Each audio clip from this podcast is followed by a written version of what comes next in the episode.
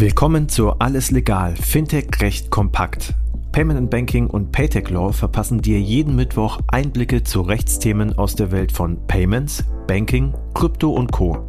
Viel Spaß mit der heutigen Episode mit Sebastian Glab und unserer Gastgeberin Christina Casala. Eine neue Ausgabe, alles legal, Fintech recht kompakt, wieder mit unserem Payment and Banking Partner Ennerton bzw. Paytech Law und ich begrüße an dieser Stelle Sebastian Glab und ich stelle ihn kurz vor. Er ist nämlich Rechtsanwalt und Partner der Kanzlei Ennerton und nachdem er zuvor als Compliance Officer und Geldwäschebeauftragter für eine internationale Bank tätig war, sitzt er jetzt bei uns im Podcast. Hallo Sebastian, schön, dass du wieder dabei bist. Hi Christina, grüße dich.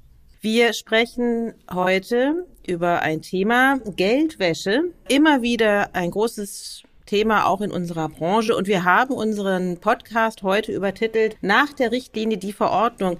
Sebastian, was heißt denn Richtlinie und Verordnung? Was ist denn da konkret jetzt im Gange?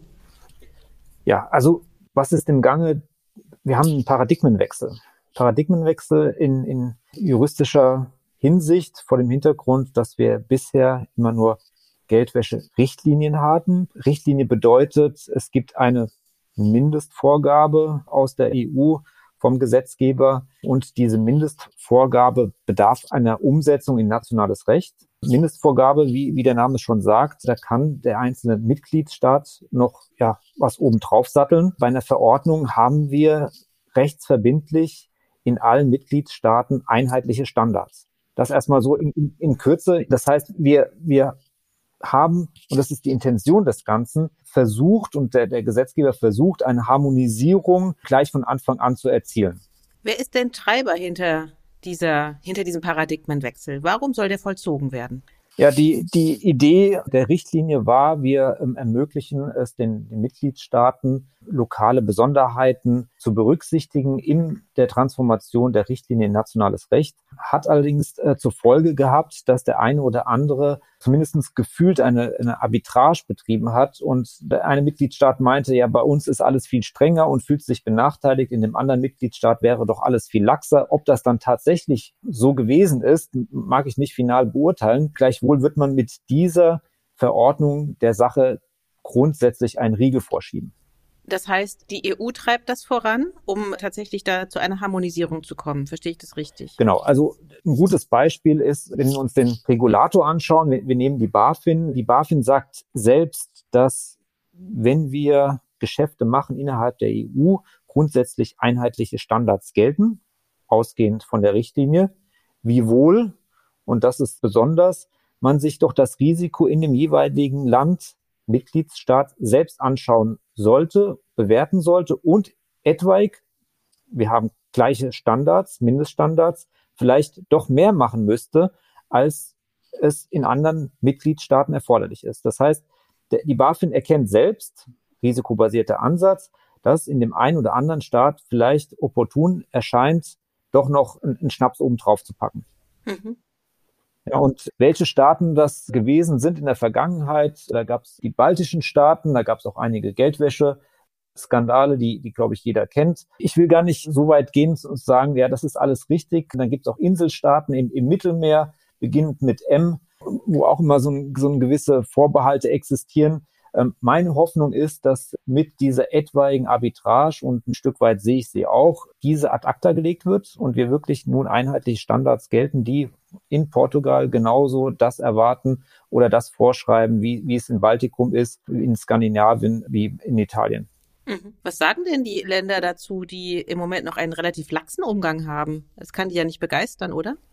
Ja, ich will nicht so weit gehen, dass der eine oder andere Staat das vielleicht als Business Model hatte, zu sagen, bei uns kommt doch bitte bei uns ins Land, werdet bei uns ongeboardet. Ja, ist schwer was dazu zu sagen, weil grundsätzlich muss ja jedes Land sagen, wir, wir bekämpfen die Geldwäsche und wir halten das für zielführend, wiewohl natürlich der eine oder andere sieht, ja, dann wird es eben schwieriger und die Aufsicht muss in dem jeweiligen Nationalstaat dann äh, sich ganz klar messen lassen an den einheitlichen Vorgaben. Das wird die Herausforderung sein. Ja, verstehe. Für wen war denn die bisherige Richtlinie geltend und wer da war da bislang ausgenommen? Wir haben so einen verpflichteten Katalog im, im Geldwäschegesetz. Das Geld, nationale deutsche Geldwäschegesetz ist letztendlich die Antwort auf, auf die bisherige geltende Richtlinie. Und da ist ein ganzer Katalog von Verpflichteten, insbesondere natürlich die Kreditinstitute, die Finanzdienstleistungsinstitute, Rechtsanwälte, Wirtschaftsprüfer, Notare und so weiter und so fort. Und man sieht dann auch, eine, eine Pflicht aus dem Geldwäschegesetz ist ja, dass man auch sogenannte Verdachtsmeldungen macht, indem man Geldwäsche relevante Fälle äh, identifiziert und an die entsprechenden Aufsichtsbehörden, in dem Fall die FAU, mitteilt, wer ja in den, in den letzten Jahren diese Verdachtsmeldung gemacht hat. Wir haben ganz enorm ansteigende Kurve anhand von äh, Verdachtsmeldungen von vor wenigen Jahren noch äh, um die 10.000 auf jetzt fast 300.000 äh, Verdachtsmeldungen. Inwieweit das eine Aussage oder Bewertung zulässt, hat man jetzt in Deutschland mehr Geldwäsche oder weniger Geldwäsche. Das, glaube ich, ist schwierig, weil jeder weiß, umso mehr ermittelt wird, umso mehr angezeigt wird, heißt noch lang nicht, dass in dem Fall tatsächlich mehr Geldwäsche begangen worden ist. Das Thema Dunkelziffer und Hellziffer, das ist so, so der Klassiker. Das, das ist schwierig. Umso mehr ermittelt wird, umso mehr wird natürlich aufgedeckt. Wenn die Verdachtsschwelle sinkt, wird natürlich auch mehr gemeldet. Also insofern schwierig. Aber so viel zur Frage, äh, wer ist denn eigentlich alles verpflichtet? Wir haben einen ganzen Katalog von Verpflichteten. Auch Güterhändler sind dabei. Mhm. Okay, über den, wen es alles betrifft, nach der Überarbeitung hin zur Verordnung sprechen wir in der nächsten Folge. Das war sozusagen der Auftakt-Podcast zum Thema von der Richtlinie zur Verordnung zum Thema Geldwäsche. Ich danke dir, Sebastian. Sehr gerne.